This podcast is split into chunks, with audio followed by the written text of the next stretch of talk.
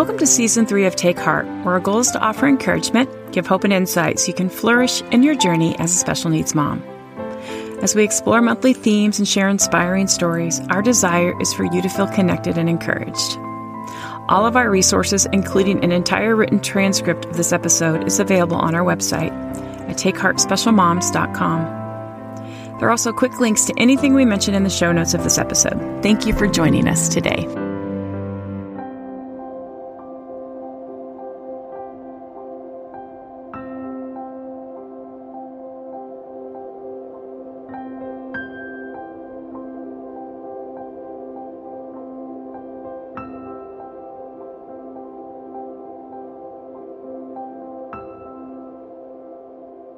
Hi, I'm Amy J. Brown, and I'm so glad you're with me today.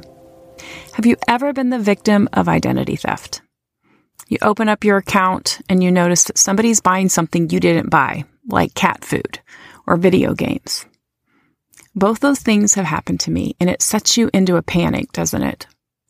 Sometimes the theft goes on for a while and we haven't noticed it, and there's a lot of damage that's been done. It involves calling the bank and going through the hassle of canceling all your credit cards, and it is no fun. Today, I want to talk about identity theft, not the kind that causes us to cancel our credit cards, but the type that causes us to forget who we are. So let's start there. Who are you? If you and I met for lunch and I asked you to tell me all about yourself, what would you say? I would tell you that I'm mom to six, three adopted, three biological. I'm a special needs mom. I may tell you that I grew up on a farm in Indiana and I currently live in Michigan. And if we had more time to share, I'd tell you how I met my husband and other things about my life.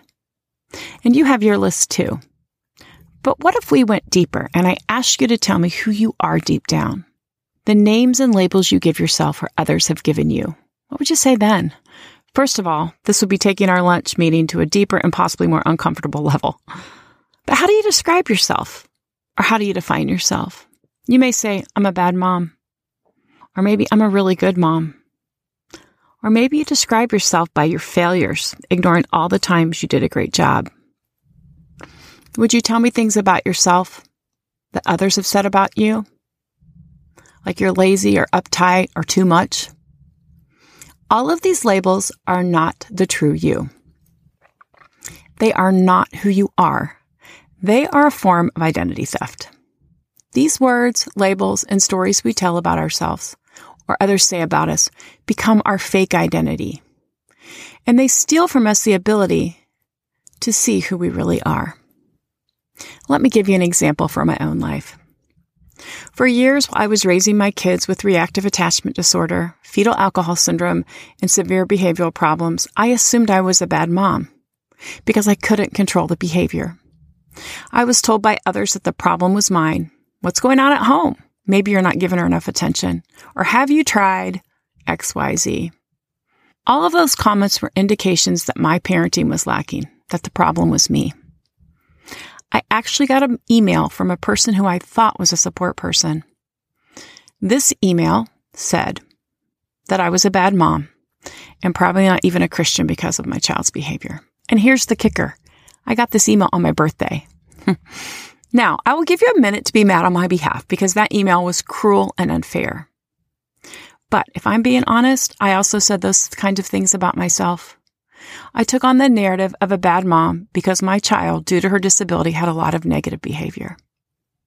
I was also given a narrative by those in my life that love changes everything, and if you adopt a child from trauma, your love will heal all wounds. So after each negative experience, with out of control behavior, I assumed I was the one at fault. I was not loving enough. I let that define who I was, and that caused me to try harder and to feel shame. Let me say very clearly if you are a mom with a child with reactive attachment disorder, oppositional defiance disorder, a child that comes from trauma, or any of the disabilities that cause negative behavior, I want you to listen to me. Your child's behavior does not define you. I'm going to say that one more time. Your child's behavior does not define you. I want to make sure you hear that from me. No one else may understand it, but I do. I see you, and I do not want you to let that false identity define you. Or maybe your identity is your role as a good, attentive special needs mom, and nothing is getting by on your watch. This may play out in your life by working harder and scanning for the next emergency. And it manifests itself in narratives of what you think or what you've been told defines a good mom. A good mom never misses a therapy, never gets discouraged, mad, frustrated, fill in the blank, never makes a mistake. Friends, that good mom identity is a heavy load to carry, but we all carry it. Let me give you an example of this. Recently, I'd have a conversation with a young mom about bedtimes. She's a mom with four kids, eight and under, and bedtime had become a nightmare. The kids are up a lot and they'd fallen into some negative patterns. So she sought out my advice and I gave her some strategies to help. But in the midst of this conversation, she started crying and said, if I put these boundaries in place, I'm afraid they will think I do not love them and that I'm not a good mom. Now, I was so surprised by this because she is one of the most loving mothers I know, and her kids are delightful and they love her. But a conversation about the logistics of bedtime turned into a moment of shame around the identity of being a good mom. She had written a narrative around what a good mother should be, and it was causing her stress. Now, I could recognize this in my friend, but I don't always recognize it in myself. About a week later, I was sitting on a bench by the lake talking to my friend, and I was in tears. I was talking about my own dilemma. One of my adult kids wanted me to go somewhere with him, and I was not sure I could do it. I have always made being available a high priority because I think I feel guilty about some of the trauma the older kids went through in our home and living with reactive attachment disorder siblings. I cannot always be there for them, and now I wanted to make it up to them. Now, this is a good and noble, but I had made it into my identity. I said, a good mom is always available. I will always be available. That is how they will know that I love them. I actually said to my friend, I can't attend this event and I do not want him to think I'm not there for him or supportive of him. I was doing what my young friend in the earlier example did. I was letting my identity of what a good mom should be define me and make me feel like a failure. I'm here to tell you, my friend, special needs mom, good or bad, whatever expectations and stories you put around a role is not who you are. So do not be a victim of identity theft. Do not let those things define you and tire you out as you try to live up to the expectations these identities require. Your true identity and the main thing that defines you is that you are God's beloved. So, how do we do this? How do we protect ourselves from identity theft? Number one, practice self compassion.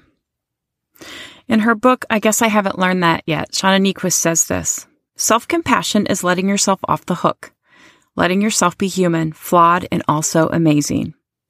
It is giving yourself credit for showing up instead of beating yourself up for taking so long to get there. So, how can you show yourself kindness and self compassion in those moments when you're trying to live up to an unrealistic identity? Sometimes it just takes noticing the narratives you've attached to the definitions of yourself. It takes being a friend to yourself and saying, What would I tell my friend in this situation? What would you say to a friend who said, I'm a bad mom because fill in the blank? Be a friend to yourself. Practice self compassion.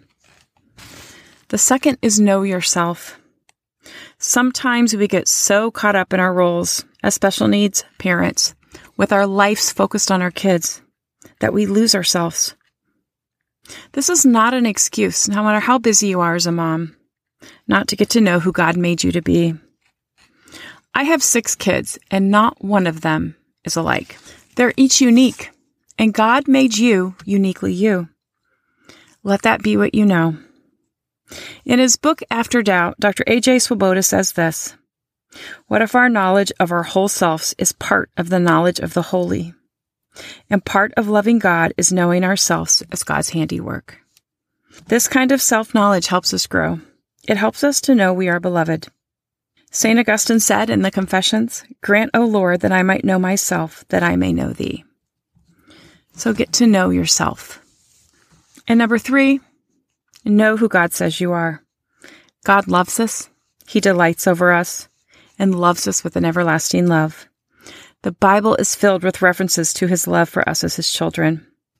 And if you want to know more about who God says you are, go listen to Sarah in episode 40, where she talks about guilt. I do not want you to be a victim of identity theft. So I'm going to invite you to a small practice. Now you may be saying, I don't have time for this. Okay. If you're driving, obviously don't do it. Or if you have to do something with your kids, go do that thing with your kids. But I do think it's an important work and I would like you to come back to this practice. It takes a lifetime to know who we are. When we give voice to our hurt and what narratives that define us, we can be free from the grip on our lives and our identities. So take a minute for this practice. First of all, let's not be distracted.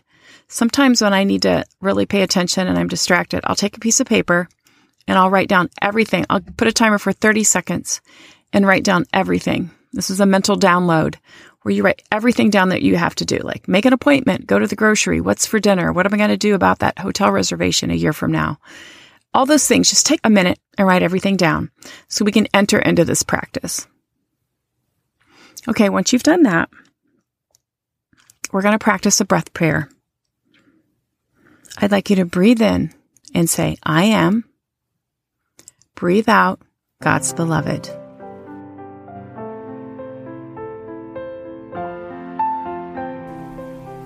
Breathe in, I am. Breathe out, God's beloved. Breathe in, I am. Breathe out, God's beloved. Now I'd like you to sit with these questions. What labels have I given myself? What labels have others given me? What labels are not mine to carry? How can I show myself compassion in these areas? This will not be easy work, but it is worthy work. And if you need help walking through this practice, please reach out to me on our website at takeheartspecialmoms.com or on Instagram. I would love to help you recognize the way you carry these false identities, and I would love to hear your story. I want to end with a quote from James Bryant Smith from The Good and Beautiful God. I've said it on this podcast before, and I'll say it again because I love it so much. I am one in whom Christ dwells and delights. I live in the unshakable kingdom of God. The kingdom is not in trouble, and neither am I. Thank you for joining us this week. We'll see you next week.